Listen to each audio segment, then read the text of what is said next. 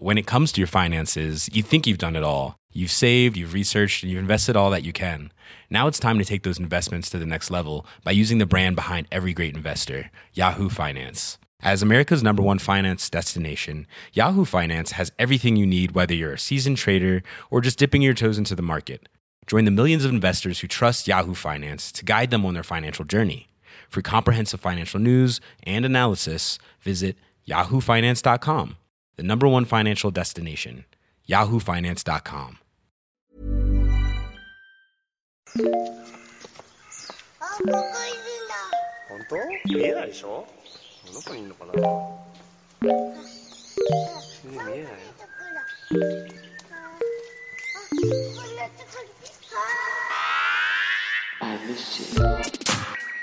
Hey everyone, welcome to episode 500 and 514 of Waypoint Radio. I am your host, Patrick Klepek, because Rob thought he could tempt fate, just get a vaccine shot in the middle of the week, and he would just be built different.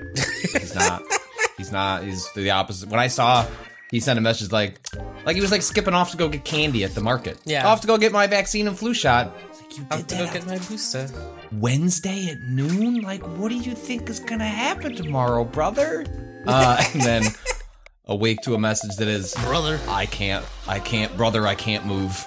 Uh, Brother. all right, well, Brother may have some oats. yeah. Uh, he's dead. He's dead.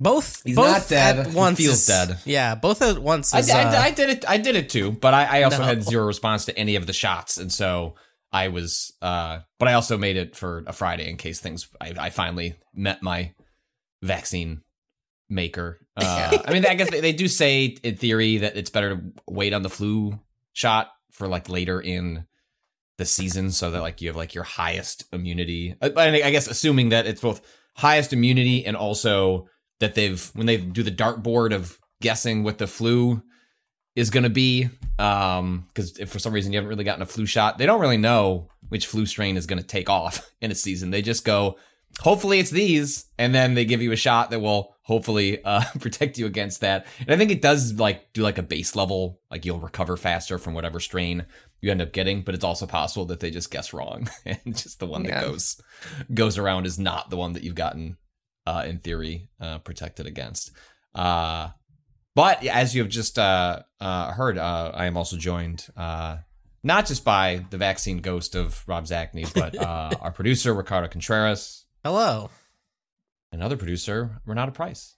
Hello. It's it, I'll be honest, without without the dulcet tones of Zach of a Zacny, I've I've come in unsettled. I've come in off my off my footing, but I feel like I feel like we're bringing it back. I feel like bringing Also, it back. you normally, Patrick, you usually do a countdown. You you enjoy doing a countdown, and this time there was there was nothing. You just hopped right. Jump in. It's true. I do normally like a countdown. It sort of like sets my mind to like flip a switch of I'm going from person I was before to personality Patrick. Uh, the- for folks who have, not done a podcast or done it for a long time, those are different people. Uh, you go into a different mode when you uh, have a microphone on. Uh, and so that is like just like a quiet way that I will usually do that for myself to just be like, okay, I'm putting on guest or host uh, hat, but I didn't. I just, you know what? There's no time for this. I've, you know, got a kid with hand, foot, and mouth. If you, uh, anyone out there in Oh, the Waypoint no. Radio audience that Hand, has foot, a child, and mouth. hand, foot, and it's just what it's called. Uh, the hand, foot, and mouth is basically, Damn, they're a baby, best- and they have hand, feet, and mouth. yeah. Uh, well, you're hoping for that. Uh, you know, that's as a baseline. You're you're hoping you when they when they come out that It's all the right, standard hand, feet, model. hand mouth. Uh, and yeah, hand feet and mouth is a it's it's a viral infection that uh, in its best case scenario is just a mild grade fever with a couple of bumps. Uh, in its worst case scenario, uh, your children can lose their fingernails and toenails, and it can spread to adults who Ah. can.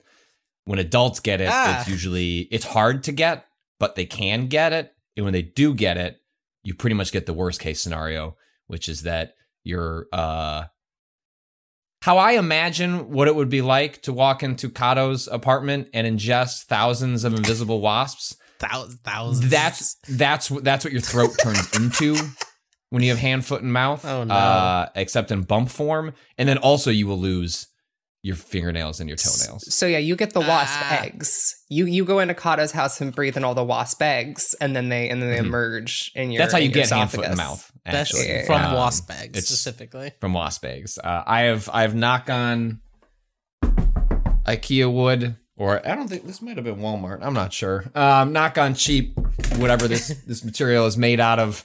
Have not gotten it before, and my dog, my my my youngest, who is the one who has it, I would think he got it from a neighbor. Uh, it's just a fever, but the fever will just. If you've ever had a fever that lingers, where you can feel fine Mhm. for half a day, and then all of a sudden oh damn i feel like shit again uh, because that fever just comes back we're just waiting for that to to break and it has not a thing that has broken uh, though uh, and i wanted to bring this up because i don't i don't know if you ended up actually writing a story on it quite yet uh, ren but i i imagine you have at least borne witness to it uh, yes, I'm overwatch 2 comment. broken also overwatch 2 i'm hearing hates the poor which is a Yes. weird stance for blizzard to take but you know it's 2022 you know people are out here wilding and so I, you know i guess blizzard could be doing any number of things that would that would surprise me what what is Uh, happening in overwatch 2 So Blizzard does hate the poor, uh, and also not just the poor, the, the, the fiscally responsible,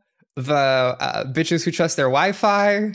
Blizzard, Blizzard, Blizzard is, is going after a lot of people at once. So the current state of Overwatch 2 is that the game released um, to a pretty massive server load um, of of genuine players, which caused. can I, can I clarify one thing that i saw this morning that uh, Yeah, yeah. it's not that big of a deal but it's very funny that there is not a separate Overwatch 2 client. You just No. download a patch that turns Overwatch into Overwatch Yep. 2. Yeah, which is Overwatch One is dead.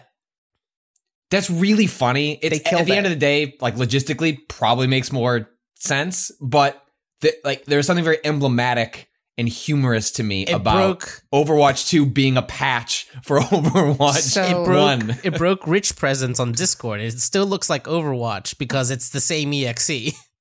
It's also uh, the fucked up part of it, Patrick, is that you cannot play the video game that Overwatch 1 was anymore. So if you purchased the original Overwatch 1, that game no longer exists for you to play, which makes it doubly weird for the people who um, uh, purchased the game uh, and happen to use a prepaid phone plan. Uh, So if you bought Overwatch 1 and use a prepaid phone plan, you can no longer play the video game Overwatch because Blizzard has added an SMS authenticator that does not work with uh, some, emphasis on some, prepaid phones. Uh, I've been trying to um, journalism my way into figuring out which plans work and which ones don't and why. I just say at least this morning they have removed that requirement for the va- I think that the this is like a really kind of a wishy-washy phrase, but the, something along, along the lines of the vast majority of existing Overwatch One players. Essentially, if you've already jumped through the hoop of playing Overwatch One, have an account, they're not going to ask you to have the SMS requirement, but that doesn't necessarily seem to resolve what are they going to do going forward. It's not necessarily though, as though they are dropping this SMS requirement. It's just, hey, we, we these existing players uh, who aren't uh, potentially like complete nightmare players that we want to ban from playing the game. Because I have to like, is that what is that what this is, a, is about? Like ultimately about controlling who is playing a free to play game and making SMS a logistical hoop, sort of like you can't use a Gmail account to register this. It's got to be something personal because you could just register a million Gmail or Yahoo or Hotmail was the one back in the day that I remember was ripe for abuse. the idea is that it's trying to make smurfing uh, inconvenient. Um, Smurfing. That is when you um, are- have a higher leveled player uh, or a, a higher skilled player who is in like the higher matchmaking tiers, making a new account so they are matched with. so they could just roast. the- Yes. the- This is super common for streamers. Like this is this is what streamers do. Is that because they, want the They- they want the stream to be more entertaining. And so it's more entertaining to beat up on shitty players than it is to get your ass kicked on a stream. exactly like the like people don't want to watch someone sweat. People don't want want to watch someone sweat out a fight. Um, especially if like it's a personality driven streamer. Yeah, they want the no scope. Right. They want the no scope, but also they want the person to be talking while they no scope. Yes. Uh, and that is that requires a certain level of disengagement. Where Um, does the Smurf term come from? What is the why? Huh. What Smurfs? is- I mean, I know what a Smurf. I've watched. I watched that when I was growing up. Uh, Isn't it? Wait, Kata, I'm just going to say this phrase to you and see if it activates your brain. Um, Smurf, buff, scrub, nerf. no, Smurfing existed before that phrase. I'm pretty sure. I know it. I know it does, but I think it's very funny. It's a Patrick, very the funny- IKEA gamer catalog, the IKEA gamer uh, Mm-hmm. setup has a live, laugh, love style Mhm. um, sign in it that says, um, "Oh God, yeah, Smurf buff scrub nerf." Um, next to the gaming PC, which I've been thinking about for many a year. This aside, uh, I believe Smurfing comes from like, I think it's just like trying to make yourself into a little guy, trying to convince everyone you're just a little guy. That oh, that makes them okay. All right, that makes that makes the Smurfs are tiny tiny creatures in a Yeah, big world, yeah, and I and, believe and that. so I, I that that tracks. Uh, so And okay, go ahead. I was gonna say this is a huge problem for a ton of competitive games. It's really frustrating to play against a Smurf, um, or it it can be. I mean, as someone who plays a lot of Valorant, playing against a Smurf in Valorant is kind of a fucking nightmare because you are trying to. Can you play sniff it out immediately? Is it like Oh, yeah, yeah, yeah. obvious? Okay. If someone's dropping like thirty plus consistently, they are a Smurf. Like I have, uh, I like my our friend of the site, Colin Joyce, will drop thirty plus consistently in a game, but that's just he's just built different. Um, and also he does have a couple of Smurf accounts, so he can play. oh shit! with, you're uh, you're. you're No, this no, this is known. This is known. He so, can, he can so, so this so, anyone. so but like this is such a problem to the degree that they find themselves punishing as has been you know essentially like the reason people have prepaid cellular plans is for, for well there are lots of reasons to have it but one of the very like base level ones would be uh data plans are expensive maybe you're not on like lucky enough to be on a family plan or uh can afford like a month to month uh, phone plan. And like, this is just one of the ways that I have access to a phone when I absolutely need it, but it is otherwise not part of my monthly financial calculation. I think Oh a lot of people God. take that for, oh, did you figure out smurfing? I figured out where he came from, and it's so much better than I thought. Hit us. okay, hit me. Back in the '90s, when World Warcraft Two, not World of Warcraft, Warcraft Two was was at the height of its popularity. There were two specific players that people would regularly quit out of games because they were too good. Their usernames, they they they their usernames became well known, and so they decided to hide themselves by changing those usernames to Papa Smurf and Smurfette. so like all they did was change their usernames, right? They didn't make a That's new great. account, but they changed them, and so now Smurf accounts became known as that just because of these two Warcraft. Apparently, according to make make use That makes sense. I love that the metaphor works. Yeah. but also there's a there's a much more plausible story, which is that uh these it was It actually was- a community Yeah, uh, Imagine- born meme. Imagine being such a menace in any video game that people begin to to create a term around you. yeah. That is. I mean, there's that like the, is the version of this that I would encounter uh, when I was younger in arcades was you would have instances when you'd go walk to the Street Fighter machine or the Mortal Kombat machine, and part of the way that you would, uh, you know, reserve your spot in line, or like say you want to be up next, is like you know you put your quarters right, like you put your quarters up on the machine, and like that sort of like puts you in the queue. Um, and there'd be times where you would notice, oh, this is not a cue for people to be swapping in and out of the lineup. You're just lining up for the slaughter. There Yeah. is just one player who is exceptionally good. And so if you notice that, you one would just walk away. Like why would I don't want to play against this person.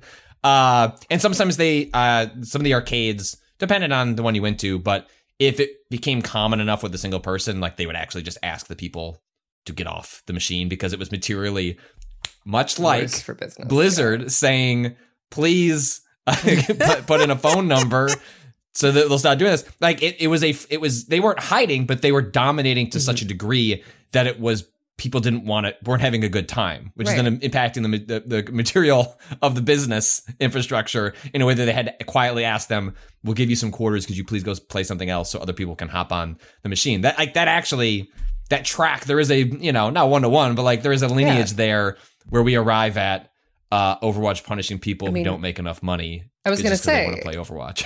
Oddly enough, at your arcade, the thing that you didn't notice was afterwards they slapped the child and called them a dirty poor and said that they're not allowed to use any of the machines anymore.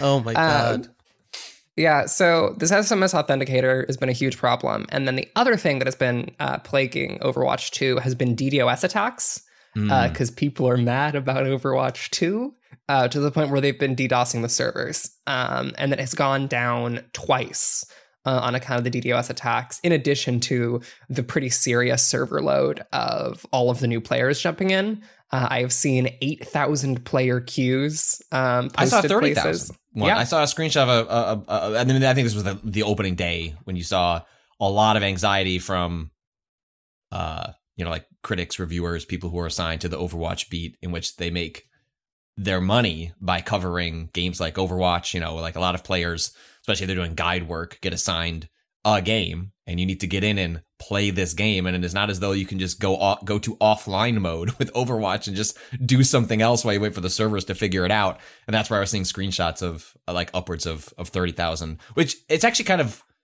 uh, amazing. The game is programmed to even display that number. like instead of just capping it, like servers are overloaded, like please come back. But like the, the the game is willing to say no. There is a world where you would want to wait in a queue of thirty thousand Right, players and MMO hope you get thing. in. This is the MMO thing of like you convince that person like listen there's only 165 people in front of you 165 Right, 165 is people log out reasonable. It's, oh, that's like five, ten minutes. I go, I'll go get a water or Right. watch a TV show and, and wait. But thirty thousand, like, what, what, how do you even estimate time for Yeah. exactly for something at a scale like that? It ended up only taking like 30 minutes, but I think that those numbers are being borked because of the By the DDoS, DDoS, attacks. yeah, yeah. Part of the Oh. reason it's getting so high is that it there weren't that many people waiting. There were that many people Mhm, fake mhm. waiting. that makes that makes a lot of sense. Because yeah, sense. Wait, I I was kind of wait, surprised. did you I- actually play? uh, Did you actually play the game? No. I mean that's an no. I, mean, I saw the number at 20, You waited in the waited in the queue, or just you knew people that waited thirty minutes? No, no, no. I, I waited in the queue for like 30 minutes because I was doing something else anyways. But then I got Okay. in, and then uh, I mean, I at owned that point I you owned were have, you would have to play 1. Overwatch 2 Yeah, you know. at that point I would have to actually play a game. Uh, You have to play I Overwatch 2 and no one wants to do that I fucking logged in and went to go look at uh, you know, my see what skins like I had. I like forgotten. I've never I've I haven't played in a very long time, but I noticed that I I don't have like any of the heroes unlocked. Which is bizarre because I owned Overwatch 1. I'm pretty sure I paid for it. It was a long time ago. I played 30 hours of that game. Uh, and half most of the roster honestly was just like un, unpickable including most of my mains were unpickable to me um and i don't know if that was a glitch because i heard apparently like other people that had- had owned overwatch like logged in and they had everything unlocked already which is what they said would happen Mhm. uh and i don't understand why i didn't have that and then i ended up not playing i was just being like okay well never mind That then. feels that does feel like that feels like launch like Yeah, I pretty hope so. I'm curious. Uh, I'm curious. stuff. It's happened to a couple other people I know that had Overwatch 1 and just didn't have access. So, The- uh, there's one last thing on the Overwatch players are mad beat Yeah, please. uh, the game's uh, economy uh, for unlocking new skins is astounding. Well, there's an economy for unlocking skins and heroes, right? Um, are those on separate tracks, or like, let's say you're a new player, Yes. Yeah. right? Do you want to like kind of broadly explain all of that and then explain why the skins one is fucked? So the new, the true new player experience has you doing a bunch of challenges, and as you do all of these challenges, you will unlock the entirety of the game's original main cast. This challenge Uh, is like do this move six times, or like what? What exactly does that mean? Uh, no, God, they're, they're the weekly challenges, right? no. Oh. No. Oh. The hero, there's hero challenges which are specific to that hero. Yes. And it's just play a certain amount of games. Once you hit five Yes. games, you unlock. Again, I mean, Genji's one of the base ones, I think. Uh, you unlock D.Va. Once you play, like, I think here's the thing though, is that it's like basically you get a new character every 10 games uh, Mhm. until you hit 150. So at 150, you will have unlocked 150 games, you will have unlocked everyone from the original roster. Then the new heroes are on the battle pass. Um, are currently on like on the on a battle pass track. Is the is the plan? That's how they're going to be released. Uh, and, And the, the is, it, is it similar where like there's a free battle pass and then a premium Yes. battle pass? free and Okay. premium, yes. And the premium battle pass costs one thousand points.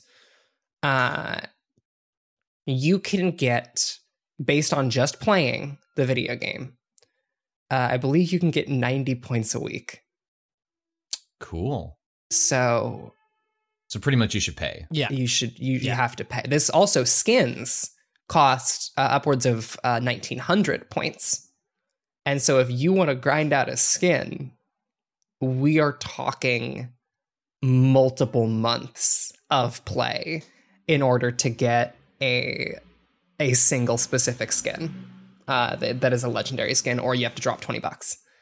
Um it's it is a pretty egregious um This seems like it's one of those uh see how, see how far you can push the economy Yes. from the start when people are excited and then we're uh you know like I'm trying to delete I'm trying to delete I'm trying to delete uh uh and then and then you massage that but but it's kind of I mean it certainly speaks to the broader screw up that is Overwatch as a property like from top top to bottom that they would not have a better handle on they, they shouldn't be in a position like I think there's a lot of sympathy granted to that has been uh, I think er- eroded over time with with like 343 and Halo in which hey never run Halo as a live service game gonna have bumps gonna have to figure it out as you go along see what the community wants what the dynamics are. Took them doesn't seem like they've ever really figured that out um uh but uh, Blizzard doesn't have the same sort of leash. Like you've been running a live service Right. game. Yes that it wasn't free to play but you, there's enough data out there that you should know that Overwatch 2 is not a new game. You know, it's dropping into a very mature market with a lot of competitors that have it's, it's seemingly things that you could just copy and people would be happy with it or happier. Yeah, I mean, like it is. It, this is all in addition to the gameplay changes, which a lot of people are pissed about. Like it is. Right. We are talking about L's on every level. We're talking about technical L's. We're talking about structural L's. We're talking about content L's. It is. It is. It is astounding uh, how thoroughly this launch has like taken the wind out of the sails of what was supposed to be like Overwatch's big second chance because like to, to put this into context for for folks Blizzard stopped supporting Overwatch 1 and stopped like creating a lot of content for it so they could focus their resources on Overwatch 2 uh, and then uh, to have re- to release Overwatch 2 after dropping support for Overwatch 1 and having it be for the majority of people for many people a demonstrably worse experience is a it's an astounding um, unforced error. How long until Overwatch Classic? Where I can, I can just I can just launch into old Overwatch and and just play it. I feel like that's not off the off the table at some point. The way they did with World of Warcraft. That's your Overwatch update. All right, well, Overwatch is fucked. Uh, we knew that before. Uh, we know it now. So, uh, and I think it's probably telling that neither of you have played it. uh, elsewhere, uh, CD Projekt Red, a also a company that has had uh, many bumps in the road, uh, specifically with the launch of uh, Cyberpunk 2077, which we are. It's wild to think that we are coming up on two years of that in December. Uh, but you know they've they've kind of been plugging along, you know, kind of updating that game, not necessarily in line with the vision they presented at things like the incredible E3 demos I saw over the years, but certainly closer to, uh, I don't know, like not game? quite somewhere in the middle, but c- c- closer along on the on the spectrum. And they, uh, CD Projekt Red is a publicly traded company, which means they have to do like shareholders reports and things like that. They are they're both a developer and a and a publisher. Um, and they did something k- kind of remarkable this past week, which you can either look as uh, from from one direction of radical transparency that the video game industry would be better suited in uh, posturing towards, and a world in which be more honest about what's going on and what you're thinking instead of pretending everything's a secret uh, and sort of uh, leaving players in the dark.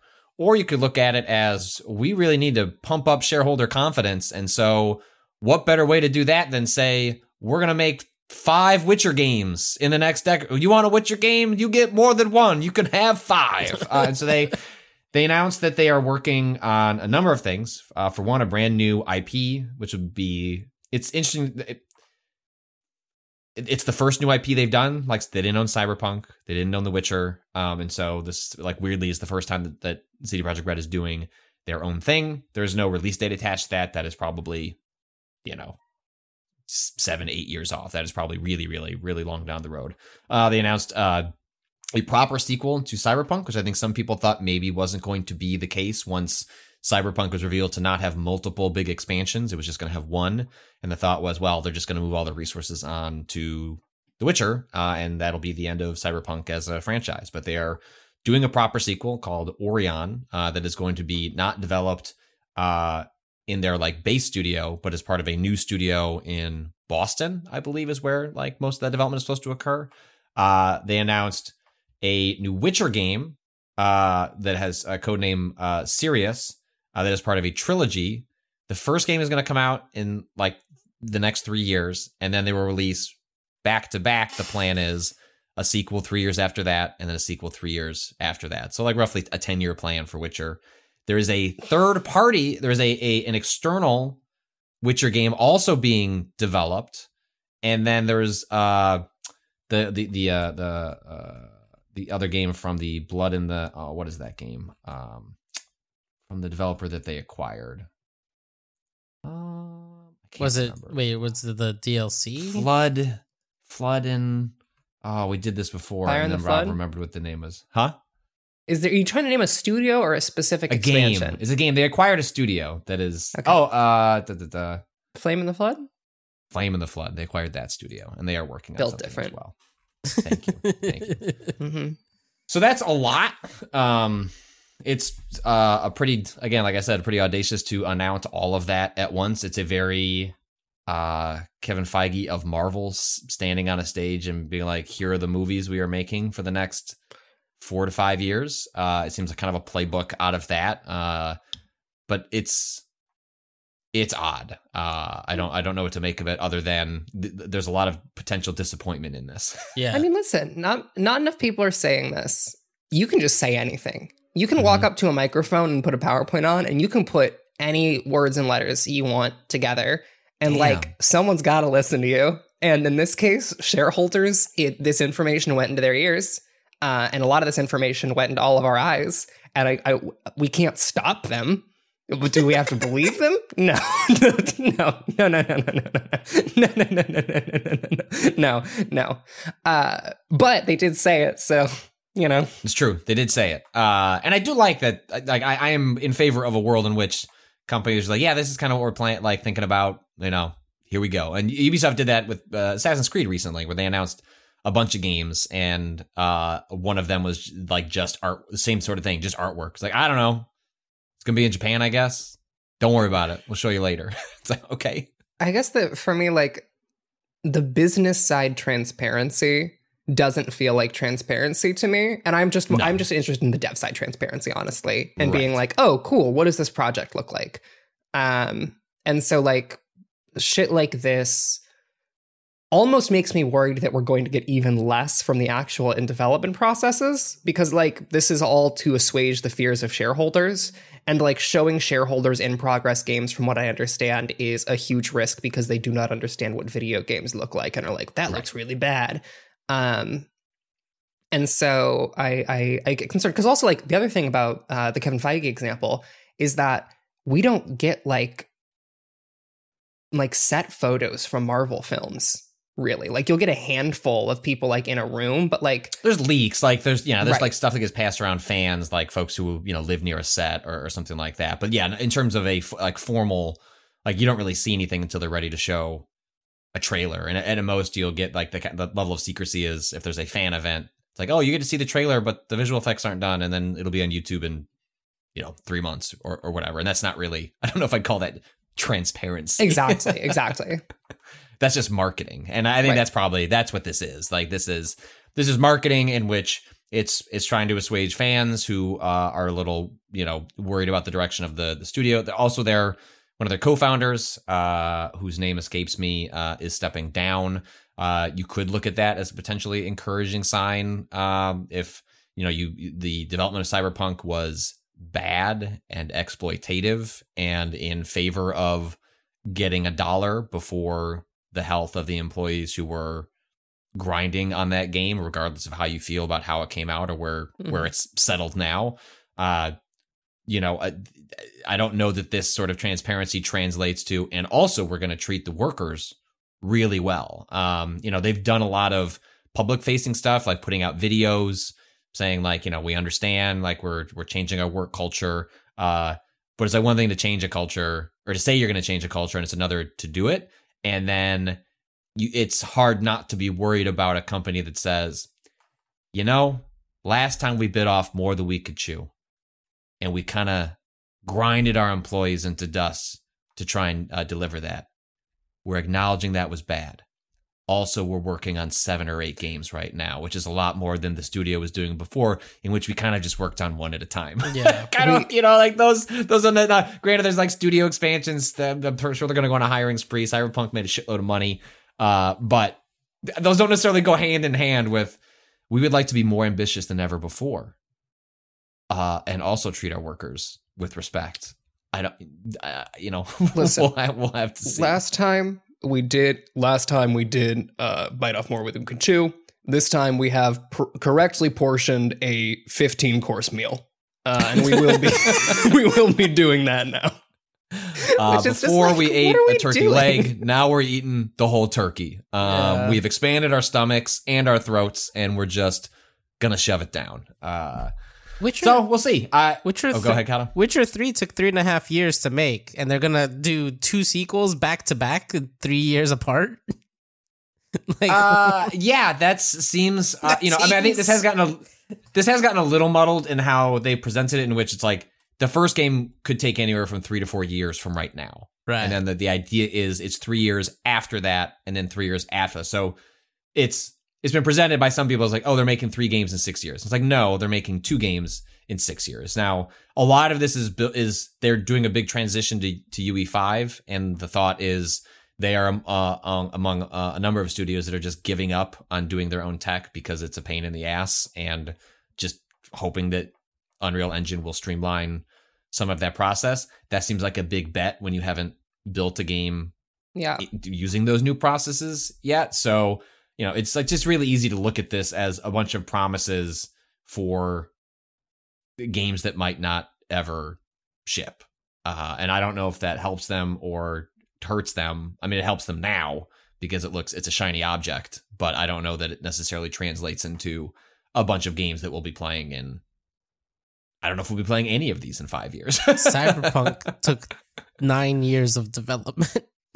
Yes, It was is- troubled, and that, is that well, is that including the two years that it, essentially it's taken Right. to get to today? no, Yeah. it hasn't. That would be No, that would be 11? eleven. We're at Cool, eleven. cool. Because I would include, I would, I would essentially include the last two years as active. Like there are patches to respond to player feedback, and then there is we shipped a fundamentally broken game that was taken down by storefronts and forced companies like Sony that don't like to give refunds and want to tell you "fuck you" to your wallet to actually give people their money back. Like that's when you, that's when you, that's when you fucked That's up. you Um, know. Also, all those updates are still putting content in. That's the other Yes. thing. It's like those are bug fixes, but also they're Yes. like features. we are we are putting in uh, uh 44 additional uh, side quests, and you're like, wow, that's that's a big number. You That's, sure you're gonna that have- sure is a lot of side quests. that's hey, wait, whoa, whoa, whoa, whoa, whoa, where were those guys? yeah yeah this is yeah this is this is uh there's a different th- th- th- treating uh cyberpunk as a live service game that's not that's a di- that's not exactly the pitch uh that people thought they were they were buying into and yet i'm probably gonna start playing that game pretty soon Yeah, I Yeah. thought about it. The resurgence is interesting. I mean, I watched the last two episodes of that anime with my roommate, and I was like, "This is well made. I can see how Wait, it is just the a last two? Yeah, I was. I listen. I'll I'll watch two episodes of a show. It was What on the TV. The fuck? you can't stop me. Um, Jesus. I was like, this show's well I- made. I- I could- Trigger's never great at this. Never Trigger Um, good at that. Trigger's great. It's a great Trigger anime. They are completely on their bullshit, and in a way that I was like, oh yeah, cool. This is making a good pitch for what cyberpunk is. Great. Um, And then I looked at the video again and was like, that's $60. And I can't get that one expensed. No. No, I won't. I have 45 Steam demos to play. No. Uh, well, that is a good transition point. Uh, this week, Kato and I hopped on the Lightning Express, uh, revisited a, a really fun demo. Uh, that's too slow. That is not the Lightning Express. would, they would not make that noise. Wait, so, so wait, that choo choo was too slow. So you're looking for like a choo choo choo choo. Yeah, yeah, there we go. Yeah, yes, yes, yes. That is the Lightning Express that uh, Kato and I. Well, I don't know. I guess just me. Kato got on the wrong tracks. Uh, Kato, Yes. Kato was like, went the other way. But we over the summer did uh, a series of streams where we played Xbox demos and Steam demos um, as part of various sort of like these demo uh, uh, kind of marketing campaigns in which developers put on some like b- b- increasingly polished, but sometimes just I don't know. Here's what it looks like. Put it on your wish list. Uh, Yeah. uh, campaigns that happen. It's really cool. I highly encourage people to check it out. When we talk about transparency, it's not sci- it's not CD Projekt Red putting up a PowerPoint that says I don't know. Here's some games we might make. Like this shit is where you see developers like actually being transparent about like where they are in the development processes and trying to both get feedback and interest in what they're working on. And so we did uh, a stream where we played a bunch of games. But uh, Ren, you also said uh, Yes. you played a bunch of games. Is there one? We'll do a, a lightning round here. Uh, what, what what's one that you played that you really liked? one that I played that I really liked. Well, we'll we'll do round robin. You do Okay, one, and okay, then okay. I'll do one. Uh, Kato can do one, and I'll do one.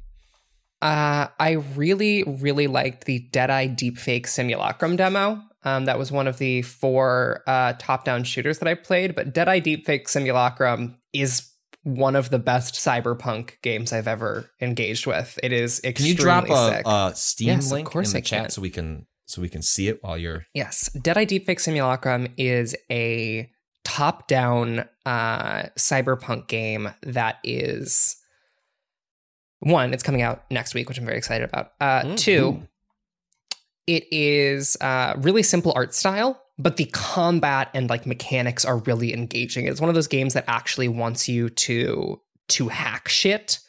Um, uh, and by that I mean you have to pull up a terminal and type things like type command prompts Fuck. into a terminal. Yes. And it wants you to do that. Whoa, whoa, whoa, whoa. It wants you to do that while in the middle of fights with uh, Fuck off. with enemies. Um, and also all of these like different cybernetic powers. It is extremely, extremely cool. Um, really hard.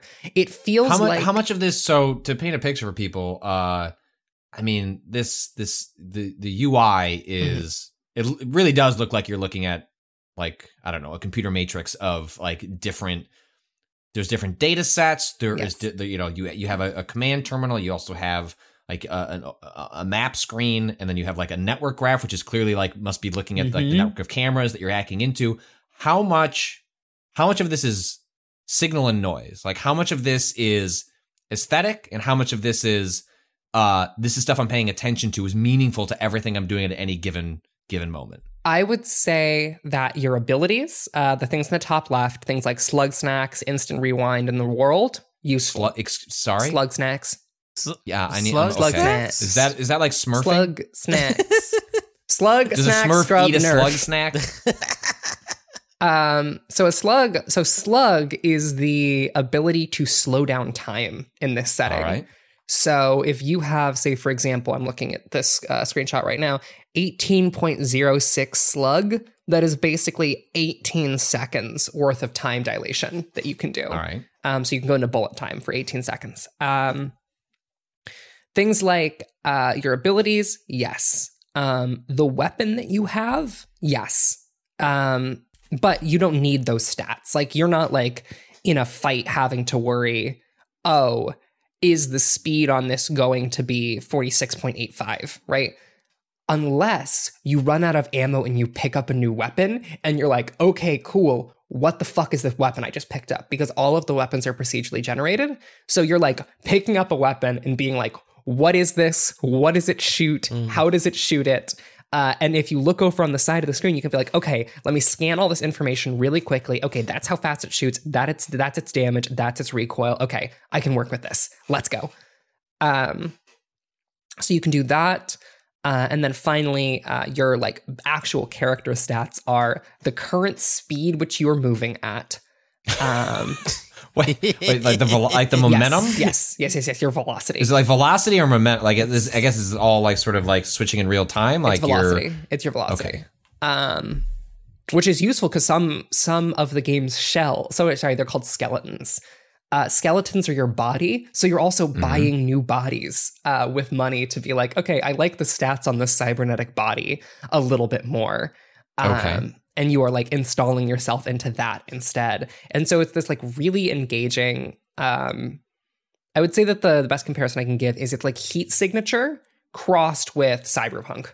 Uh, heat signature, for those uh, who are unfamiliar with it, was a uh, ship stealing game released uh, a few years back, uh, which also has a lot of like time slowdown stuff that is absolutely phenomenal. I really love Heat Signature; it's great. Um, I recommend it wholeheartedly. Uh, and this feels like that, but with a bunch of cyberpunk and also like some pretty engaging narrative hooks. Um, the your AI handler uh, is certainly has a personality uh, and and is kind of unsettling. And if you watch the trailer for the game, there are moments where instead of the like compu- like computer esque sprites that you see on screen, there are things like giant writhing masses of eyes. And you're like, okay, cool. This game is going to go interesting places with what it is doing, um, with its like narrative and like aesthetic, uh, in a way that I find really exciting, uh, and I want to uh, see where it goes. Um, I'm, I'm really. I enjoy this tagline: "Confront the future and die trying." Good for Yeah. you. uh, all right, that's Deadeye Deepfake uh, Simula, sim, Simulacrum. Simulacrum? Simulacrum. Okay. Yes. Kato, Uh, what uh, what, what what did what did you play of that? Uh, either on stream or if there was one you tried elsewhere that you really liked. Uh, shit. What did I play on stream? Well, we played Dredge, which was interesting. Um, a uh sort of a, a fishing game where you've crashed your ship on the way into a new job. Uh, and I feel like you died. I feel. I think this is. I think this is a whole like Uh-huh. purgatory situation or some shit. But basically, the mayor of the town that you like crash into. Good to know. Good to know that when you when you die, you just end up in debt again. Yeah, yeah. Um, so the afterlife is not a more equitable, fair place. It's just a spiritual transfer of debt. You immediately get it put into a uh, Tom Nook situation of like, here, have this boat, but also you have to pay off this boat. So go fish and sell your fish at market. Um, uh, but it also has um, uh, uh, uh, like panic meter, which I did. I didn't get to go off because uh, I, we like ran out of time, but. Uh, you know, We were, we were we're- desperately we- trying to get the panic meter to, To- go to off, go and off. The, the eye was losing it. It was. Um, it was. But then the sun came up, and Um, we, you know, as as as we all do, the sun comes up, and our our sanity meter goes down. yeah that's how that works um uh but there's like there's definitely something kind of off about everyone you talk to in a way where like i'm i'm interested in going back into that one to to see what's happening in that space. And the the like mini game of actually fishing is is pretty simple but fun. And then you end up doing a sort of like tetrising of, of all the fish which uh if if you've ever enjoyed flipping around uh items in the cache uh the the, the briefcase for uh Resident Evil games this this is let me tell you this is the game for you which I am that person I spent way too much time making sure everything fit not just in a good way but in an aesthetically pleasing way um Mhm. and so yeah, that that's kind of the the gist of we got what we got in the 15 minutes I was playing it. I'm I I am interested in going back and finishing that demo though, so we'll see what else there is. If I can make myself panic and whether or not there's yeah. I'm curious. yeah, well, there was the trailer implied tentacle monsters in the in the ocean. Some Great. Some, uh, Excellent. so I'm cu- I'm curious to see what exactly uh, that is. Uh, a game I really liked, uh, Rhythm Sprout, uh, which is a uh, as you might uh, gather. Uh, is a is a, a music rhythm game, uh, or as but it's it's a music rhythm game in which it's the the the music genre is chill beats to fight RPG enemies too. So the the music is way more akin to uh, something you'd get if you were listening to you know lo-fi hip hop or like any others uh, sort of like variants of that that you will find on. Uh, well, I guess largely on YouTube, but sometimes on on music services, you know, where you can just listen to uh, kind of chill, largely repetitive music that kind of just exists in the background as as kind of a form of like very pleasant white noise. And Rhythm Sprout adopts that for a music rhythm game where you have a note chart and you know it's equivalent it's colored and that's mapped to different buttons on your keyboard or on a on a gamepad but i i found like music is really difficult to nail in games like this uh, and a lot of it then comes down to like licensing tracks or original tracks. It's just it's just really challenging to do, uh, and I found this to be a really novel approach in terms of the music selection. I thought it was awesome. I'm not saying that doing lo-fi style music is easy by any means, but uh, it like it changes the approach for I'm sure the the the, the composers and, and, the designers, and I don't know, it, just, it really worked here. The the beats are good. I was bopping to them, uh, and they were really fun to do the note charts with, and it actually made for the levels. The levels didn't feel all that long. They felt like roughly how like a three to five minute song would be in a in a typical music game, but they could be longer and they wouldn't feel repetitive in the same way because either the lack of lyrics or just the nature of this sort of uh, this sort of music uh, just lends itself to I don't know a different vibe. I think it's very good. I enjoyed it quite a bit. I'm I'm curious to play it on harder difficulty levels. Part of the issue I sometimes have with music rhythm games is uh, on the easier difficulties, it sort of abstracts the song relative to sort of the beats that it might be going along to. I prefer my music games to have their note charts like pretty literal with the beats. That's kind of like how I internalize it and then map it from my brain to my fingers. And I think they do a pretty good job on the normal mode, but there's you there is like a hard mode and it just wasn't unlocked in the demo. And there's a good chance that the hard version might be the one that I ultimately prefer because it'll be a little closer to what you're hearing uh, through your ears and then kind of map to your fingers. But uh, that is Rhythm Sprout, uh, and I think it's extremely good. And I guess here it says it's coming out uh, early 2023. Uh, continuing the line of uh, good sort of tags for a video game. Can you stop King Sugar Daddy? I don't know. I'll try next year. Uh, Ren, Hello. what's let's do uh, let's do another round. Uh, so another game that I played and I'm at least interested in was After Dream, which was a short horror game, uh, like a short horror demo uh, that uh, the the pitch on the Steam storefront is get lost in a lucid dream, bending the lines between reality and fiction. Uh, and basically, it is a side-scrolling uh, adventure horror game uh, in which you're using a camera to bring objects into reality. Um, so you like walk around, you do adventure game stuff, and you go into this camera mode where you can fatal frame esque look at things and take photos of them. And when you take those photos, they like come into the into the real world. And I think the game has a really gripping art style. Um, it begins in a like Silent Hill esque uh, hotel where like everything is that specific style of gross. Mhm. Um, and, And is uh, everyone just pretending that it's everything's fine? Yes. No, we- no, it's we don't we don't live in a decaying nightmare. yes. The, so the, the the demo has you do a favor, not a favor for someone. Basically, you go to this guy's like, "Hey, can you get us some food?" And your character's like, "Can I get you some what?" And he's like, "Yeah, can you get us some food? We'll eat anything." And you're like, "You'll do what?" And he's like, "No, you, we will eat anything." Uh, and then basically you go through and fill this jar with just some troubling materials um i would say. And then you give them to them and they're like all right cool. Munch munch munch. Thanks. Uh eating a jar full of like cockroaches and like rot. Um and it is it is it is unsettling and i think relatively well done. Uh, i am interested to play this game when it comes out um i think it handles um i think it manages to pull off its tone well um, which i think is difficult for horror games which are like embracing uh, the Silent Hill esque aesthetic.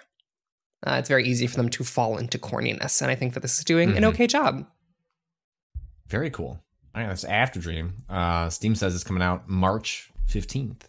next year. Uh, Kato, what else? I've uh, can I nominate one for you? Uh, sh- sure. I mean, I th- I think I was probably gonna go there anyways.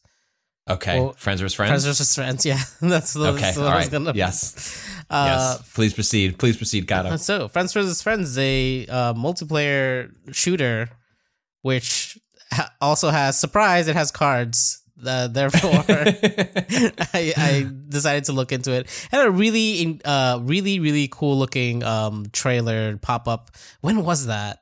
Uh, I think that was during the E3 gauntlet. Like it was during one of the uh, many trailer segments we were watching back yes. in back in June. Um, but it had a very striking trailer, and also then cards appeared, and we went, Well, Uh. what? okay, Yes. Uh, yeah, it had a very, uh, very brightly colored animated trailer. Uh, that uh, it was kind of hard to parse exactly what the kind of game it was gonna Right. be, unfortunately. But then there was like a small gameplay section, like right near the end, and it's like, oh, it's a first-person shooter, um, but also you have cards, and essentially what it boils down to is you you can build a deck and um these cards are essentially abilities that you get and you get a hand of a specific amount of cards every like round. And the way that the 1v1 version that we played at least uh plays out is that it's best it's first to 3 um and there's different you know there's different kinds of cards. There's uh cards that uh debuff your your enemy. So like one of them is uh make you can make your enemy really really slow um they got And it can be used from a distance, their- right? It doesn't re- doesn't require you like yeah tagging them eh, or like even being in sight. Like you can. and- one of the really good ones is uh, it like messes with the size of their head. Yeah. So it's like if you want to make headshots easier, it just enlarges. You I just think- get is it like big head. did their brain There's leaks out of their head? Yeah, there's two of Oh, them. okay. One of them is uh brain explosion, which that your I made your brain just pop out the top, which let me deal extra easy and super easy. Oh, so it's like a crit, like a crit, like a crit on top of a crit. Yes, exactly. Uh, and then there's a there's another that's just like big head mode, like in whatever other video game has a big head mode, right? Um, but it matters because uh, uh, headshots do more damage. Um, and so each turn you use these cards, and uh, next time the next uh, round you only get like a draw of three, and you can hold up to five. So like there's a little bit of a a a a, a uh, you know a game there in holding like deciding what to hold back for diff- for later rounds since it's first to three and like which when it's when it's the right time to use your big um there's a nuke which i thought Well, was gonna I would say there's a literal big one if you're if that if that if that is your transition. Yeah. There's there's one that turns you into a to a giant. Yeah. I, I there was a great moment where Kato turned themselves into a giant version of themselves, and then I you can execute a bullet time. yes Uh, sort of like a, a time dilation slowdown a mechanic, and it applies to both players, obviously, but the other player doesn't know it's about to happen, and so Kato Totally threw made themselves big, and then I i threw was like down. why am i so a- slow i'm so big and Yeah, slow Yeah, and so like if you don't have your reticle in the right spot, it's like you there's no chance you're gonna be able to move Yeah. it uh, in order to to get a shot off. And so it worked out well for me because he was big, which meant his head was exposed. So he's enormous, and then I lay down the the time dilation card, and then I'm able to just pop pop pop pop pop a bunch of shots to his head, uh, and then Kaiju Kato hit the bricks. Yeah, uh, did not last long. very funny uh dog wearing a somebody said it was a shadowrun shirt uh the the art style Sure. for this game is is pretty cool i i, I really enjoy it um Yeah, it's it's like cart it's it's cartoonish with I don't know it's like it's like pixelated stylings. I'm like struggling with the words to explain exactly like how you would. yeah it's like more It's it's almost like, it's, it's almost like a th- like a 3D 16 bit sort of like thing going Yeah. on. Um, like these dithered textures, like a lot, you know, where you can't like quite read all of the uh, the text on it. Um, it's it's like Borderlands adjacent, but like in a way that's like really complementary to like you know like they're going off on their own style. Yeah. Like, but you can you can see some commonality there. Um, it's really striking to to look at. Yeah. and yeah it seems really neat i'm curious to how the uh there's apparently also a 2v2 version in the in Mhm. the full game so i'm curious how that plays out and what you, silly uh, you should also you should explain you should explain how the nukes work. Oh yeah, the the nuke which I thought surely this was gonna kill uh the enemy. It's just like a win button. But what it actually does is it destroys the the map that you're playing on and it just makes it a giant like crater. Um but then uh what we learned is that if you do two nukes, you destroy the entire planet you're on and now you're in space, which is very funny. There's, there's lots of like moments of just like uh good good humor that that uh this this game and its aesthetics are are leaning into. Uh, yeah, and uh, Kato, you and I went to space, and neither of us hit the jump. Neither, button. neither of us hit the jump button because we were too busy. Ah, the physics are shooting. different. Yeah, that would make sense. That would make like I've, I've seen videos of people Yeah. in the moon area. There's like a whole like you can like jump off, and there are cars and like Oh my the layout is completely Uh, we were we were like facing each other in an open space and both decided to just Yeah. cut each other down. the worst. the worst. All right, I'll do one more before we uh, hit uh, a break. We'll revisit some of these. This is going on all week, and so there are more games I, I want to talk about, but Yeah, um, we'll save some of those for for Monday. The last one I want to uh, shout out is going to be uh, Storyteller. Uh, this was also like a real highlight of our stream. Storyteller is a game that I guess has been in development for the better part of a decade. People were talking about playing demos of it at PAX 2012. oh my god! Um, you know, not uncommon for a game to, if it's, I don't know the nature of this one, whether it's like had a trouble development or it's just been a like a tiny side project for a developer for a long time. But uh, sure, like the version we played off of Steam, it feels really polished. It's coming, being published by Annapurna. Um, so I got to imagine this is actually on the, a track to to coming out. Storyteller is a game in which you have you open a book, you are given a prompt such as uh was it like Edgar kill Ed, Edgar killed by was it Bruno? What was the do you remember the Baron? Baron. There. Um and so like okay, well well how do I accomplish that? Well there are these story panels and these in these story panels you have different characters and settings uh, underneath those panels. And as you drag one of those onto a panel, it creates that setting or drops a character into that setting. And so what you're trying to do is use these different objects and settings to create consequences for future settings. And so you will like, let's say, uh, you will set down in the first, there's three panels. In the first panel, you're going to put down, uh, a proposal. Like that's what the setting is called. And that is, uh, two people falling in love, uh, getting to, so you put the proposal, uh, setting down, you put down, let's say a character named Edgar, and then, you know, uh, the girl named Amelia, and you, you put her down. And then they're in love and they're married. And then in the next panel, uh, you can have, uh, another proposal, and it is Amelia on one side and Baron on the other. And Amelia will ex- explains not to you know in in graphical form. Uh, Baron's heart is broken because he's realizing that Amelia's already married to Edgar, and so you've set up in these two panels heartbreak. Uh, and then in the third panel, you can uh, there's like a gravestone, and then you can drag a character onto the gravestone so that Edgar is dead, and then you put Baron over the you know looking over the grave, uh, and then you know like that is implied that he is he has killed him. It's like a little there's a little more to it than that, but like that is like the kinds of things you were dealing with. There's like an Adam and Eve section. There's ones where get more complicated where you have like six panels and you're dealing with like Dracula. Um, and there are the the solutions are not always straightforward, or there there is sort of a straightforward solution based on the prompt, and then you can arrive at solutions both faster than the game intends you to. So if there are six panels, you don't have to use them all. Um, can, but you don't have to. Um, or you can get solutions that are uh, there are solutions that like fill the prompt, and then solutions that fill the story beat that it's pulling from, and you'll get achievements for like fulfilling the story that it's pulling from by enacting it in the panels. And we didn't get to this, but then there are I think that like like gesture challenges, Yeah. which are much more difficult prompts for the player to pull off that are using the same tools, the same panels, um, the same objects and characters, and then can you pull this off? And I think uh I forget exactly one of the prompts that uh, people gave, but it was like, you know, like uh, D- D- Baron kills Edgar twice or something like that, and you have to like find a way to manipulate that scenario into ex- existence. Like in the Adam and Eve one, uh, there is one where it's you know not just like being tempted by an apple, yada yada. There's one where you kill Eve by having Adam give her like four apples, and she gets a horrible tummy ache. um, so like these are the scenarios that are playing out in the game. It's really like the the the artwork is utterly charming. It allows for like these darkly humorous scenarios to like just they they look wonderful. It just, it just seems like this game is gonna be fucking awesome when it comes out. Like you, it's a demo like this, you're just like, cool, I'm good. I don't want to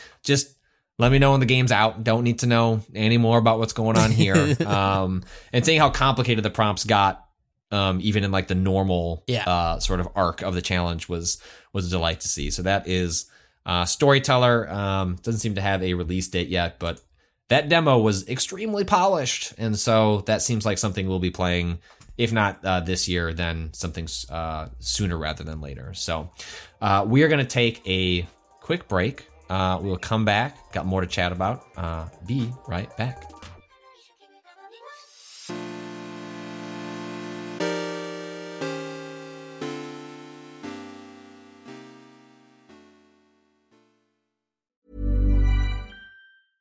When it comes to your finances, you think you've done it all. You've saved, you've researched, and you've invested all that you can.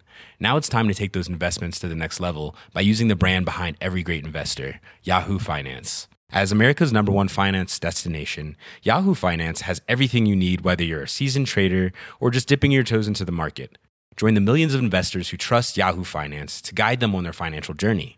For comprehensive financial news and analysis, visit yahoofinance.com, the number one financial destination, yahoofinance.com.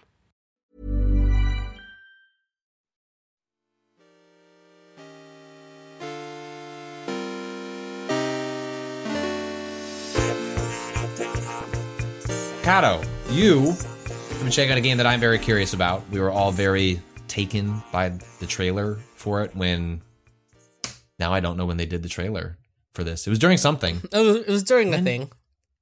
During a thing that's so Which which which which one? Which one of those things? It wasn't that long ago. No, though. it wasn't. Oh, it was Gamescom. It was Gamescom. It was Keighley's Gamescom. Right. uh, Opening night.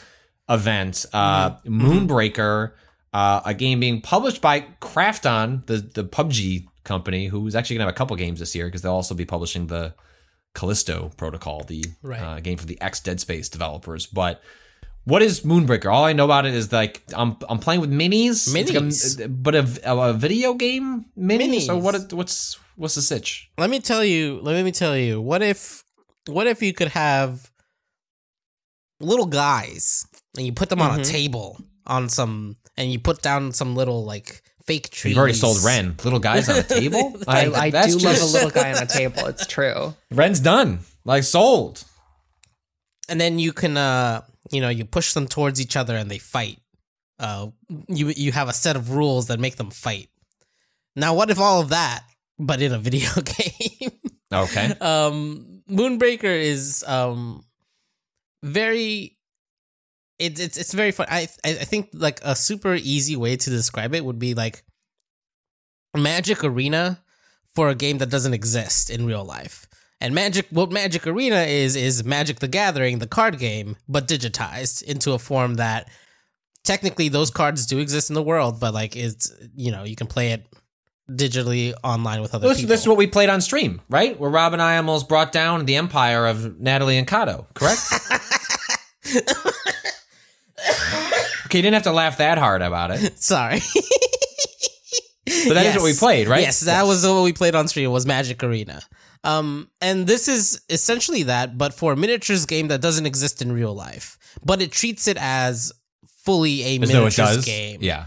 yeah. Like so, Wait, is there the- like a whole lore and like world building, or is it just presumed like these are just cool little enemies? There's lore. There's lore in the way that there's lore for like the Warhammer 40k miniatures game.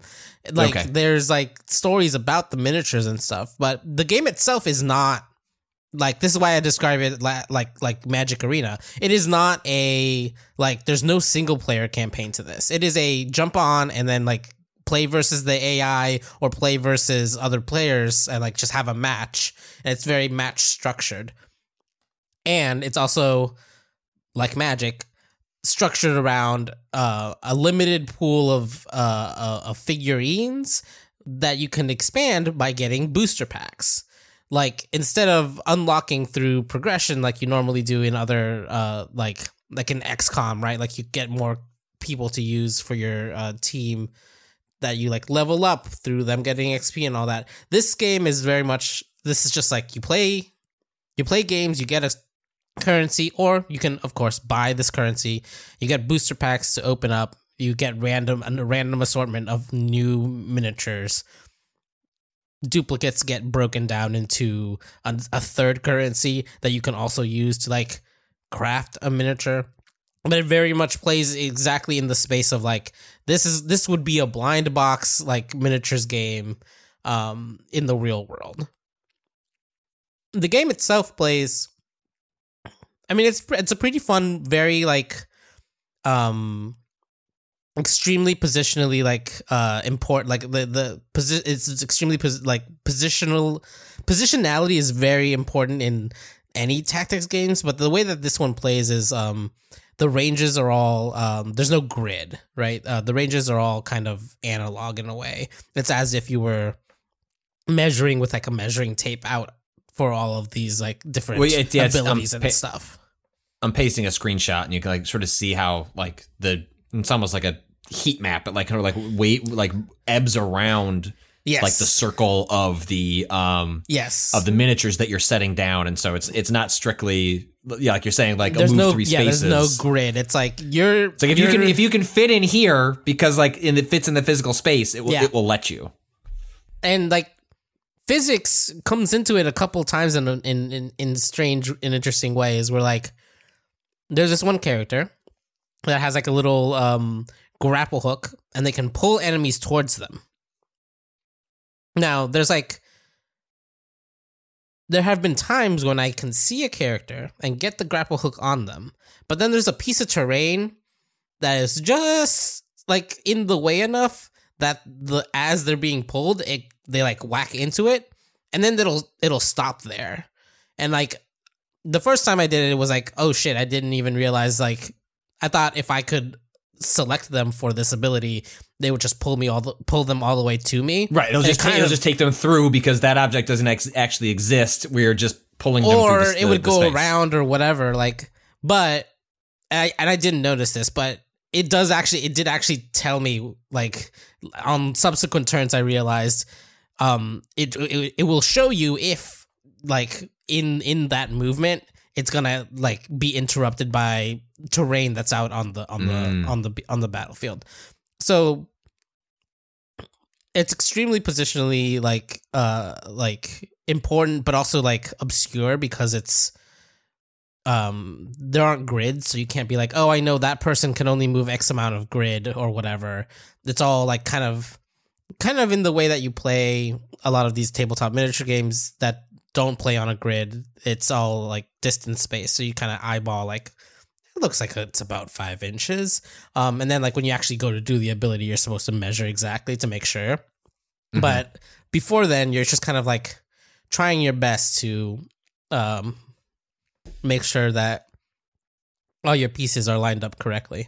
Um and similarly to things like um hearthstone for example it has this sort of like energy system where uh you get like one energy to play um uh, abilities is basically what you use. This, this on you use this uh, this energy to play each of your little miniatures has a special ability that uses it and also to play new miniatures onto the board. So you start with like one your captain which has a lot of hp and the point is the like the win condition is kill your enemy captain. So uh, Mhm. to start that's just two captains on the board.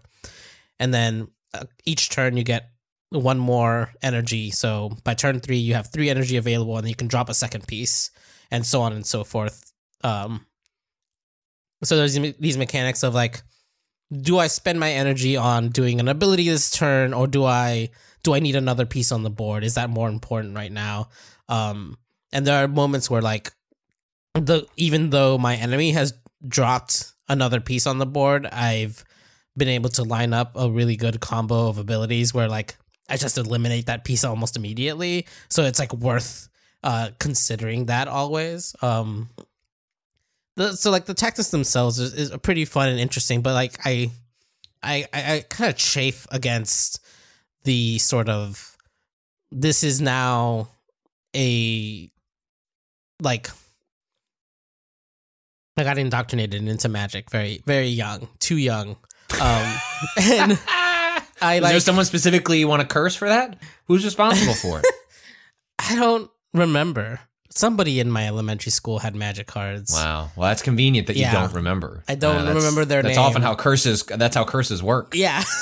If I could only remember the name, I could break the curse. um, but like, the problem is, I think if you broke the curse, okay, here's if you could break the magic curse, Yeah. no longer care about magic. yeah, I'm. But I'm it also- right there. But it but it also magic is probably responsible for you liking a lot of other things. Card stuff. Shit. You lose kind magic, of is. but you also lose not entirely, right? It's not like of course you could learn to like card, but it just becomes one of many things you like as Right, opposed to right. like a top tier. Like Yeah. you lose that deep passion. I think maybe- card based.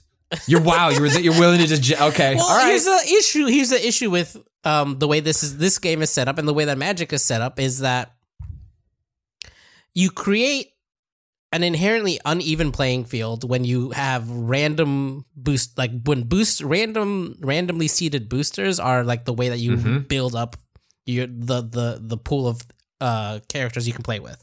Uh, Right. This is a big issue in Magic.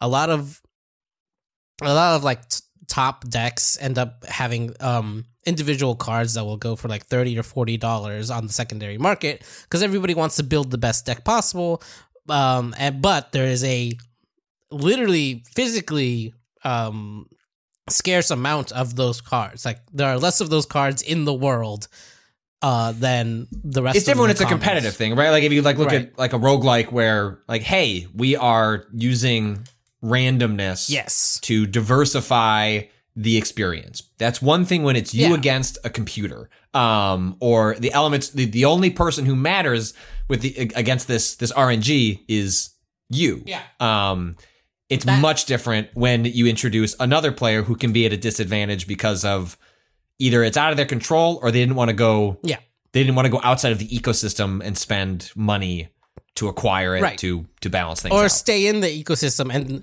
put in a bunch of like you know pulls of the slot machine until you get the Right. one thing that you have that you need or want for this deck. This is why now I only play Netrunner. The only one of the few card games out there that releases their sets. You just buy the whole set all at once. Like you get every card that's in there, so everyone's and they probably building. make less money that way Yeah. because this is ultimately Right. not for balance reasons it's a financial, it's a financial design. decision. Yeah. Yeah. it is to extract the m- most amount of of money out of their players, right? i guess it's then I, I find it interesting and disheartening Yeah. frankly that when recreating that that I, so like when i saw this trailer despite having no uh real interest in magic or affinity for like like card-based games it's like oh wow this is like a really interesting idea to take a lot of this feel and nostalgia for a certain type of game in miniatures i mean we should also point out Yeah. the tr- when they introduced this they spent the vast majority of the time showing someone using the miniature editor in which, Which- you can go in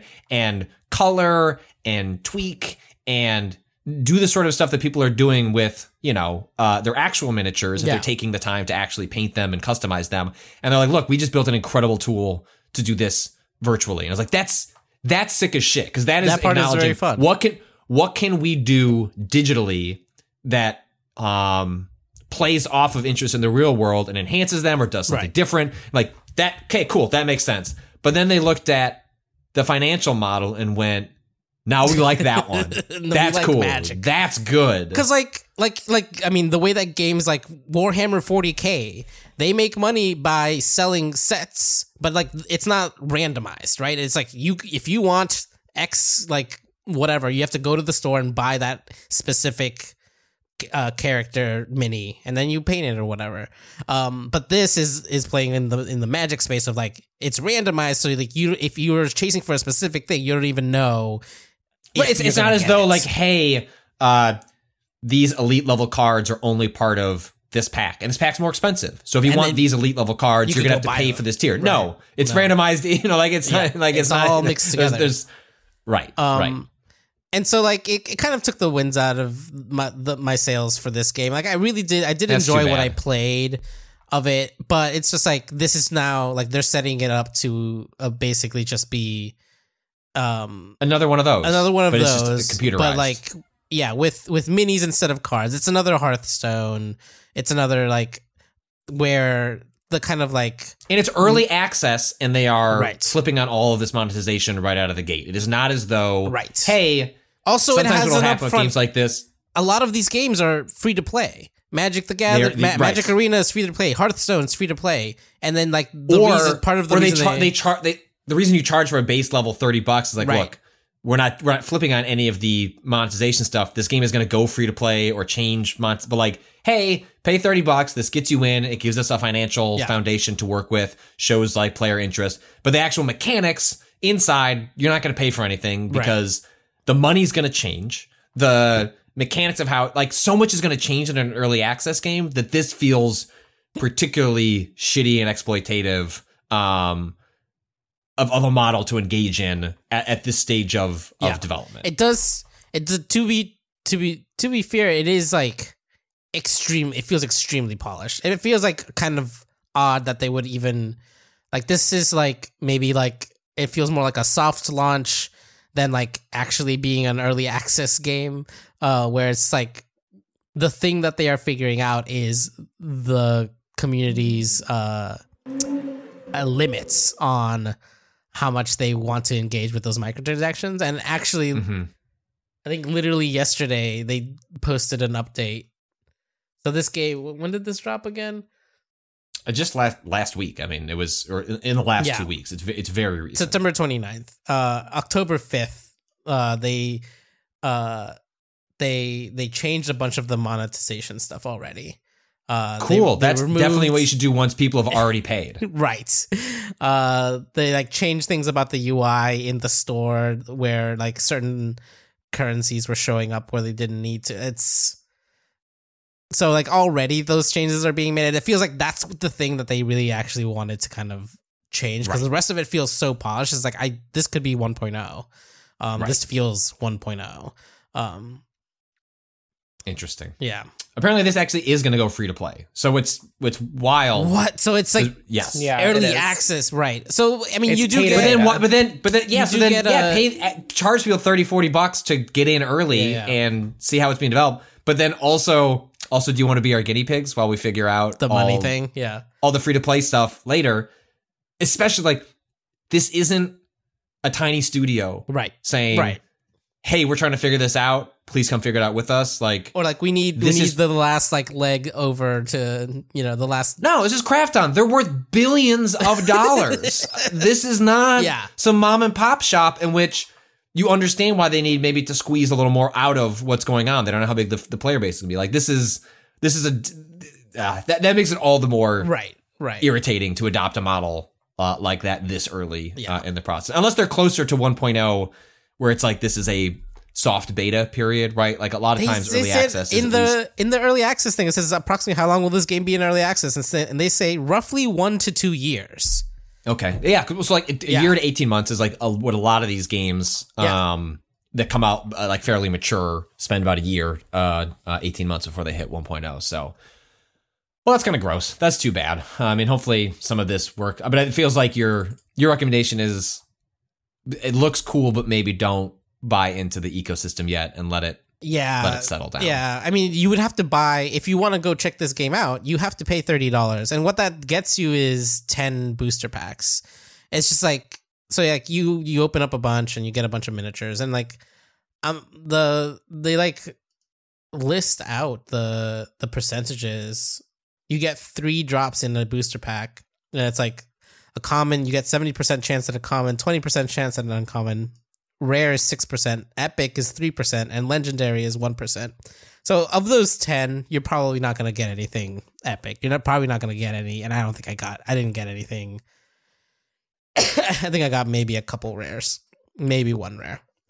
It's just Gotcha. like those numbers are like that those are the numbers that you expect out of like pulling random magic cards and it's just like it is a system that exists and like people pay into but um, i do not enjoy anymore um No, the fair. reason i, I, stopped I mean, stuff like that is why I never got into it at all. Uh, like even at a younger age, where Yeah.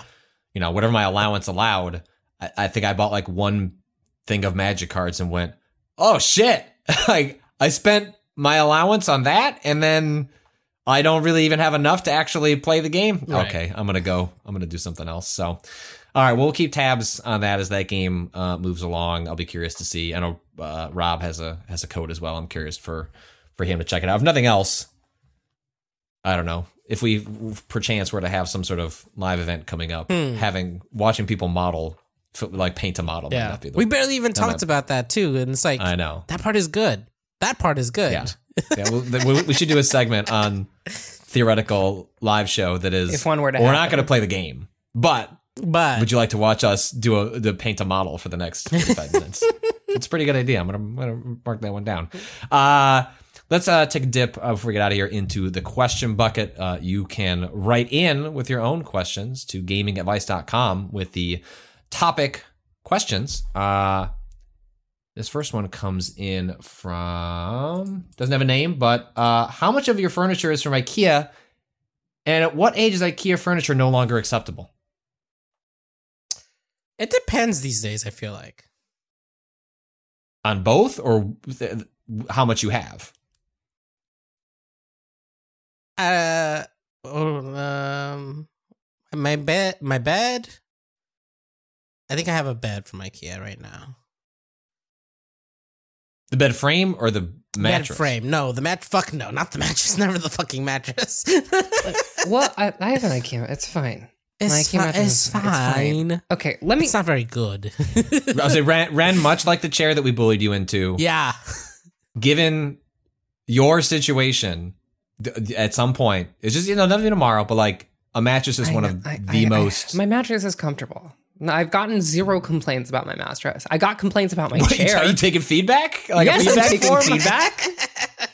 Here, I've got a questionnaire, much I'm like a a, Steam young Next Fest demo. town. What do you think of the balance here? Uh, uh, what do you how one to ten? How was this mattress? Um, wait, wait. All right, listen. At some point. Most of my apartment is currently IKEA furniture. And I'll Of course, yeah. Of course. Yeah. Of course. But, but here's the thing. I, I I I at one point dated an interior designer who always drilled this into my head. The cool thing about IKEA is that it does make like interior design financially accessible to a lot of people. And Exactly. so for as much as IKEA shit isn't great, if you take care of it, if you take care of your IKEA furniture, that shit'll last. It'll last okay. Like it will it will do all right by you. it'll you make one assemble it move properly. if you're really careful.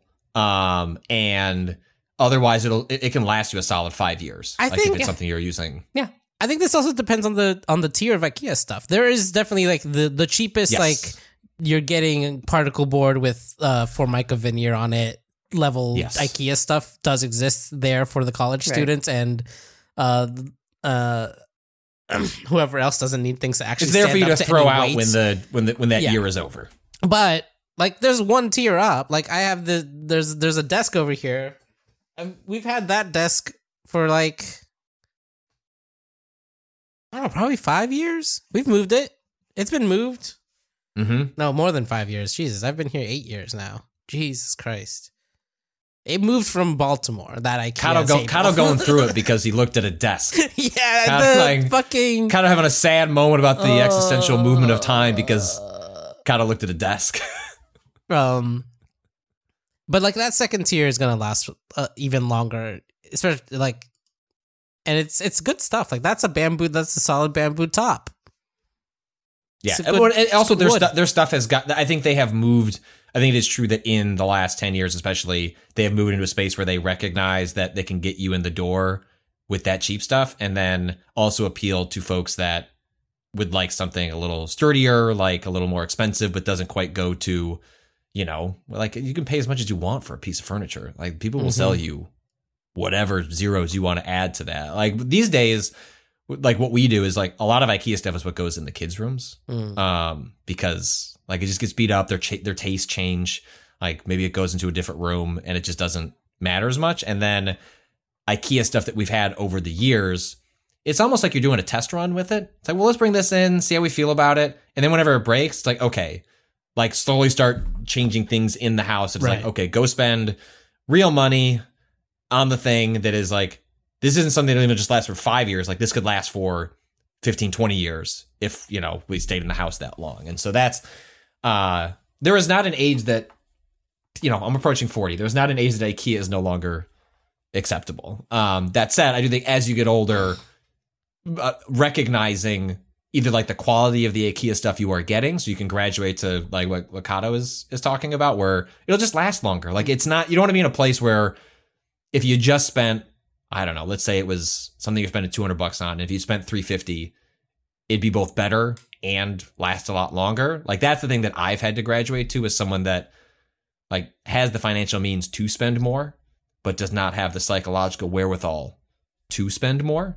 And so I just need to like tell myself, no, Patrick, you could get the nicer thing and it would last longer. You've done this for long enough. Um, so that's where that's Yeah. where I'm at with it. Uh, Mind Palace. Uh, hello, Waypoint staff guests. Obligations require me to spend a week vacation visiting family in Wisconsin soon. While I'll be traveling with a Switch and Steam Deck, as a person in their 40s, I can't comfortably deploy these during the family visits. Also, due to coming in from Canada, my partner's phone will have the data plan, not mine, so that option is out. The only option left is the Mind Palace. What is your favorite game to play in the Mind Palace? It needs to be something just distracting enough that I can survive nodding along to Wisconsin politics and sports, but not so distracting that I lose track of my three year old child. Thanks, Waypoint. What the fuck? What? So whoa, whoa, whoa, whoa, whoa! I'm a fan of the Mind Palace. Whoa, whoa, whoa! Yeah, I mean, I think, I think a rephrasing of this is like, what is like something idly you will do with your brain Uh huh. when you're not fully engaged in what's in front of you, but you cannot resort to an electronic distraction for Yeah. X, Y, Okay. Also, though, it did feel like resorting to an electronic distraction was ruled out from like a I'm 40, and I'm like, that's bullshit. You can do you can do that shit whenever you want. You're 40. Yeah. You're allowed to do whatever you want. like IKEA. yeah. You can have IKEA. It's fine. It's fine. You can make six figures and buy IKEA. Do whatever you want with your life. Like, uh, but I, I mean, I, may- I don't, we- I don't know the full context of yes, how that that did rub me the wrong way. Um, but who knows? I don't know the the social Yeah, I mean- context this is dropping into. Is if, if this might be the kind of thing where this person is gonna get shit from a family member, it's just not worth it. Or it's just like I just don't don't want to deal with it. So maybe like not a lack of confidence, but more of a just it's not worth it. So what else can I do to kind of pass the time? Ren, it seems like you this is something you've done before, have thoughts on. What happens Yeah. in Ren's mind palace when we need to pass the time? My my Mind Palace is the game design zone. Uh, when I it, it- on my five hour drive from Indianapolis uh, back to Ohio for Gen Con, I designed a tabletop role playing game and play tested it in my head, and that was that was a ball for me. That was Your that mind was- palace is big. My mine very small, not I- very small. I designed it, and also that shit worked. I've done play tests. It's it's like a I I designed a competent tabletop role playing game on that drive. It was very it was very, um, very uh, satisfying. Uh, this isn't quite the same thing, but because you mentioned driving, it made me think of it. Is there is the little spot that my parents own in Wisconsin? There's really just one road that you take if you want the most direct route to get there. In theory, you could take a different road that is also just a road that goes straight there. Uh, that takes a little bit longer. But what I like to do is because I take that ride. I've done I've done this drive thousands of times over the course of my life. Um, uh, and I will put the uh, direct. I will put the address into an Apple Maps or Google Maps or Waze. I'm constantly switching the apps because what these apps will do is go look. You know, I generally this will just take you about an hour and ten minutes to get to, but these apps are desperate to save you like two minutes. Uh, and so what will happen is I will go on this drive, put in the address, and then occasionally that app will say, "Take a left here." I'm like, "Why? Why? Why would I do that? I don't need to. I could just keep going straight." But they want to save me a minute, and I will get taken to wildly different communities, neighborhoods, storefronts because it takes me just a little bit off the track of what I've done before. And my my wife and I get so excited when the maps program says, maybe take a right here. And it's like, Whoa, we've never gone that way before. Yo! Uh, and like we found like different lunch places and just it's something where otherwise it has deep familiarity to you. I know every twist and every turn, and I'm just looking for a little variation on a drive that I do frequently once a month, Right. but there and back. And I love the fact that these maps programs just are algorithmically tuned to try and save me some time. I don't think they actually do it, but I, in some ways, I don't even know how you'd program this. But but I I wish this could be built into the software itself, uh, in which uh, I could just say, look, I want a little, I want a little randomness uh, in my life. Um, I just want a little uh, things to be a little different. So, uh, unfortunately, uh, not not the case, but it is something I enjoy. All right, well, like I said, I got a sick kid, and uh, I need to get the fuck out of here. I can hear them calling for me, saying, "Jack, put on Jack." All they do is watch Nightmare Before Christmas, and so I'm gonna go do that. Do like that movie though, so that's all right. There are worse things to be subjected to for a hundred thousand hours. But uh, again, you can write in questions to gamingadvice.com with the questions, uh, with the subject questions. Uh, you can also write in, if you write in that same email, you can get us questions about sports. Just put sports, an exclamation mark. Tell us why we should watch rugby, because I think that's what Rob and I are getting into next. Uh, this week, uh, we recorded a the third episode in our, our sports podcast where we talk about Brett Favre being a piece of shit, concussions, uh, the fact that we think we're going to get really into rugby going forward. So look forward to that. That's on Waypoint Plus. That'll be coming to the rest of the Waypoint feed uh, on Saturday. Uh, we, uh, next week, we've already recorded our episode on uh, the next episode of My Turn. Uh, I'm on Escape from New York. Uh, that'll be up on Waypoint Plus next week, and then we'll cycle to the main feed a week later. Uh, Ren and I will be uh, doing revisiting Ren's rentals. I almost said Blockbuster, but we're here in the new branded Ren's Rentals Palace, in which we are going to be playing. What are we going to play, Ren? We're going to be playing Fatal Frame. We're Ooh. playing Not first- Fatal Frame Two, not the sequel that everyone says is the best one. We're going to the OG. We're We're going going to to play, play, the original Fatal Frame. the That's original. Fatal Frame. That's probably what I played at the family video. Right. Exactly. I don't That's- remember which That's one I the played. bit. All right, back off. Now Get your ass.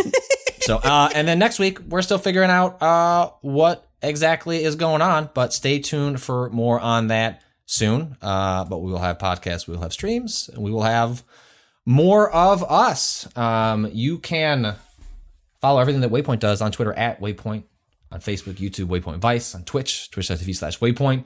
Uh, our theme music is Bowen. The track is Miss You off the EP Pale Machine. Learn more at waypoint.zone slash Bowen. This podcast is brought to you ad free. If you're a subscriber at waypointplus.com, you get access to lots of things early, lots of things ad free. You don't want to hear something from Saudi Arabia? We're working on it. Then sign up for it. Waypoint Plus. Uh, It should be gone. It should You- be gone by now. um, if I just put it into the podcast, then we can apply the pressure we have. It's fine. Sorry. We, apologies. We we try to we try to we appreciate people flagging things for us. We don't know that stuff that goes into the algorithm ads before the podcasts go out. But you can follow my work at Patrick Klepek. Kato, where can people follow you? At a underscore Kato underscore appears. And Ren. Uh, at Ren or Raven. That is us calling time on this podcast. We'll be back next week. Until then, truly, this will the the, the energy I, I give this now will make sense when you listen to this. But fuck capitalism. Go home.